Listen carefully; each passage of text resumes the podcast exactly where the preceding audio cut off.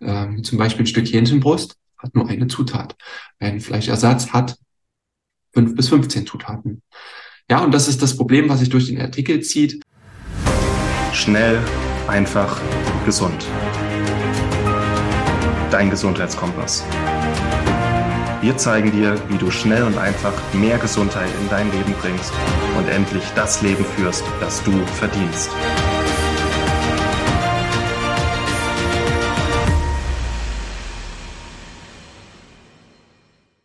Gerade eben ist auf unserem Magazin Schnell einfach gesund ein neuer Beitrag online gegangen zum Thema Fleischersatz. Und das ist ein Thema, das brennt mir schon lange auf der Zunge, da mal zu recherchieren und zu schauen, ähm, was steckt denn eigentlich dahinter und ähm, kann das Image denn wirklich eingehalten werden, dass Fleischersatz wirklich grün und gesund ist. Und da will ich einfach mal mit euch jetzt reinschauen, ein kurzes Video dazu nutzen, euch auf diesen Beitrag aufmerksam zu machen, ähm, schon mal ein paar Keypoints ähm, aus dem Artikel, den ich geschrieben habe, hier mit reinbringen. Und dann würde ich euch bitten, einfach mal unten den Link zu klicken und im Beitrag nochmal nachzulesen, wenn ihr mehr dazu erfahren wollt.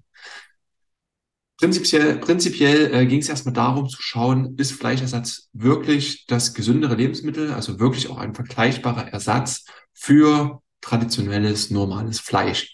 Und da habe ich versucht, so neutral wie möglich ranzugehen, so wie man das eben kann, mal auf verschiedene Inhaltsstoffe zu schauen, um dann zu prüfen, ist denn Fleischersatz wirklich gesünder.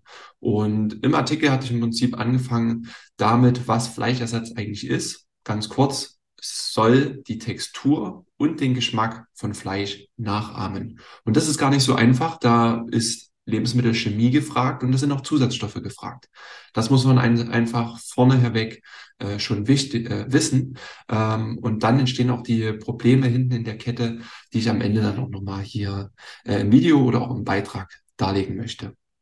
Was haben wir dann gemacht im Beitrag? Wir haben zuerst drauf geschaut, wie sieht's denn im Bereich der Proteine aus? Also habe verglichen pflanzliches Protein aus den gängigen Fleischersatzprodukten, also Erbsenprotein, Sojaprotein oder zum Teil wird auch Weizenprotein leider verwendet, im Vergleich mit ähm, tierischen Protein eben, zum Beispiel das klassische Rindfleischsteak, was jetzt hier mal der gängige Vergleich ist. Und da hatten wir zeigen können, dass ähm, im Fleisch alle essentiellen Aminosäuren enthalten sind, die wir brauchen, die der Körper für die Proteinsynthese braucht.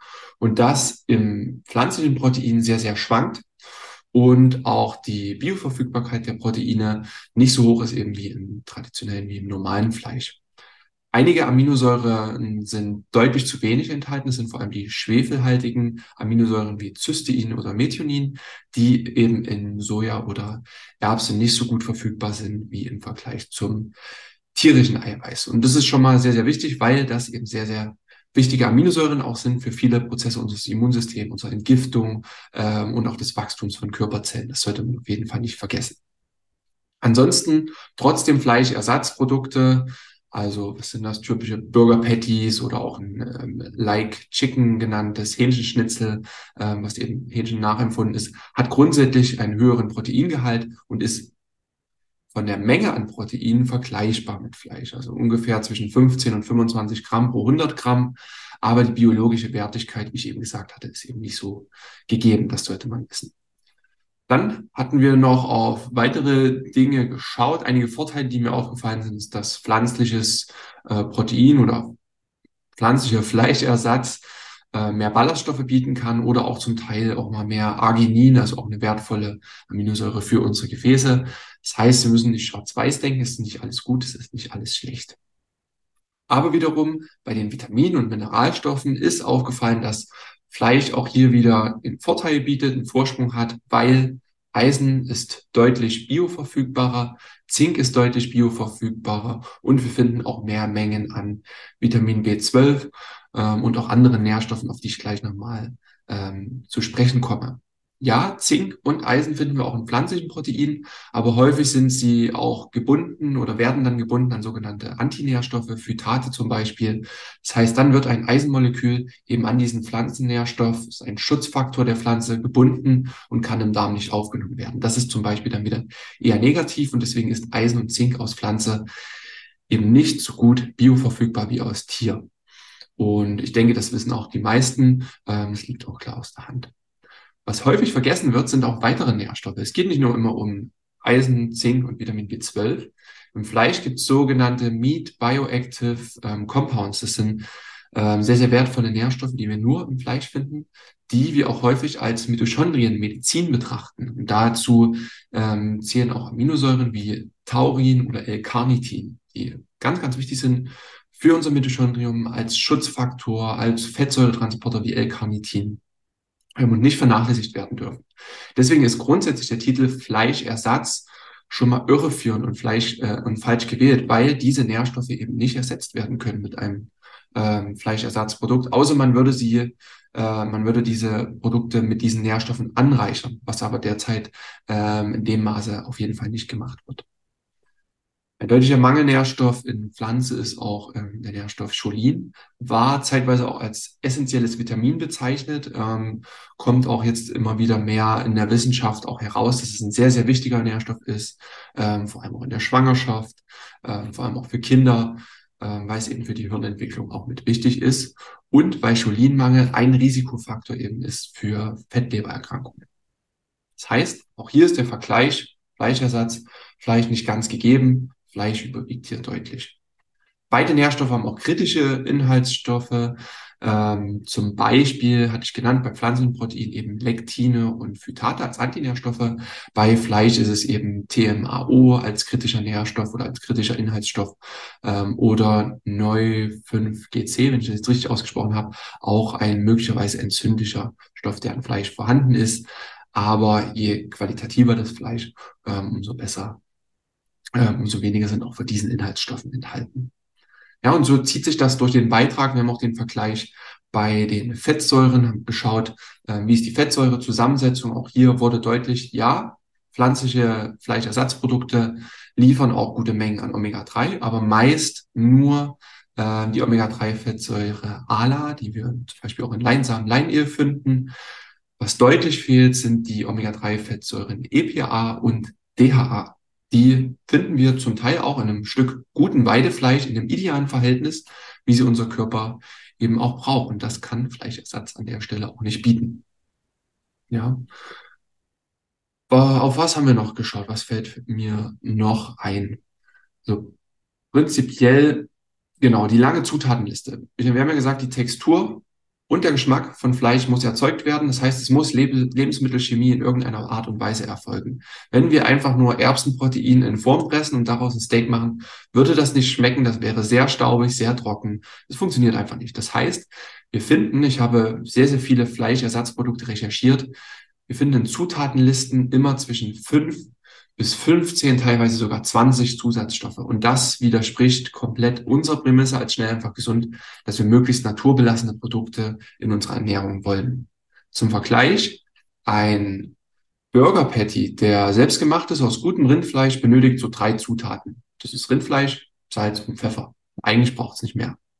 Ein bekannter Burger Patty von Beyond Meat, das ist ein Fleischersatzprodukt, ähm, einer der prominentesten, braucht über 15 Zutaten im Vergleich.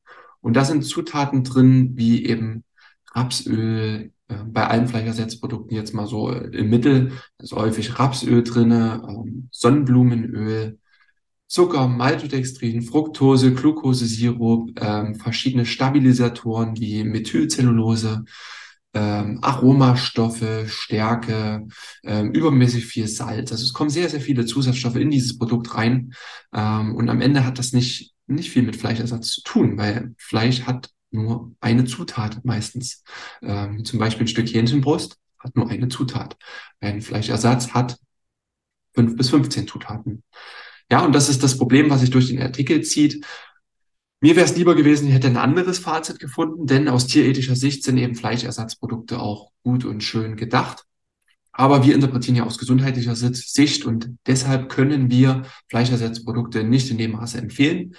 Das Fazit im Beitrag, schau wie gesagt auch nochmal genauer rein, ist hier unten auch verlinkt, ist, dass Fleischersatzprodukte als Fast Food zu betrachten sind. Das ist ein klare, harte Fazit. Sollten wir nicht mehr als ein bis zweimal pro Woche essen, weil es eben entzündungsfördernd sein kann und ähm, Mangelzustände auch hervorrufen kann, wenn eben gedacht wird, und das ist auch wirklich irreführend, dass es Fleisch ersetzen kann. Das kann es eben nicht. Gutes Fleisch aus Weiterhaltung, aus artgerechter Grasfütterung ist Mitochondrienmedizin, ist auch als gesund zu erachten und das kann Fleischersatz eben nicht bieten. Was machen wir jetzt damit? Äh, ein bis zweimal die Woche kann man das essen, das ist durchaus okay, das wird niemand umbringen. Und wer sich vegan, vegan ernährt, für den sollten Fleischersatzprodukte äh, kein Aushängeschild sein. Ähm, es ist eine gute vegane Ernährung möglich mit naturbelassenen Lebensmitteln. Das heißt, darauf zu achten, dass ich schwer verdauliche Pflanzennährstoffe, wie zum Beispiel aus Hülsenfrüchten, bio verfügbar mache durch Einweichen und Keimen. Dass ich statt Soja zum Beispiel traditionelle Verarbeitungsmethoden nutze, die den Soja verträglich machen, äh, wie zum Beispiel fermentiertes Soja. Das wären dann Tempeh-Produkte die ähm, deutlich besseres Nährstoffprofil auch aufweisen und verträglicher sind. Und eben neben der naturbelassenen pflanzlichen Ernährung, die ja im Veganismus sehr, sehr gut ist und auch sehr positiv hervorzuheben, muss eben auch geschaut werden, dass eben Lücken ergänzt werden. Und dazu zählen nicht nur Eisen, nicht nur Zink, nicht nur B12, sondern auch Cholin, Carnitin, ähm, Kreatin oder auch Taurin, habe ich Taurin schon gesagt. Ähm, seht ihr auf jeden Fall alles im Beitrag. Ähm, das heißt, der ideale Weg ist der naturbelassene Weg, möglichst gute Zutaten, egal ob Fleisch, Fresser oder Pflanzenfresser. Ähm, das gilt für beide Richtungen. Ich denke, da sind sich auch beide ähm, Ernährungsweisen einig. Und wie gesagt, du findest äh, einen Haufen Statistiken, Zahlen, Vorteile, Nachteile, einen riesengroßen Artikel auf schnell einfach gesund.de slash Fleischersatz oder hier unten unter dem Link. Klick da gerne drauf, teile den Beitrag, teile gerne dieses Video. Dann freue ich mich, dass du hier reingeschaut hast in diese kurze Zusammenfassung und wir sehen uns bei einem der nächsten Videos wieder. Und lass gerne einen Daumen nach oben äh, da, abonniere unseren Kanal und dann sehen wir uns bald wieder. Danke, bis bald. Vielen Dank, dass du dabei warst. Hole dir unter www.schnelleinfachgesund.de slash newsletter noch mehr Gesundheitstipps zu dir nach Hause. Dir hat die Folge gefallen? Dann lass uns gerne eine 5-Sterne-Bewertung da damit mehr Hörer auf uns aufmerksam werden und von dem Wissen profitieren.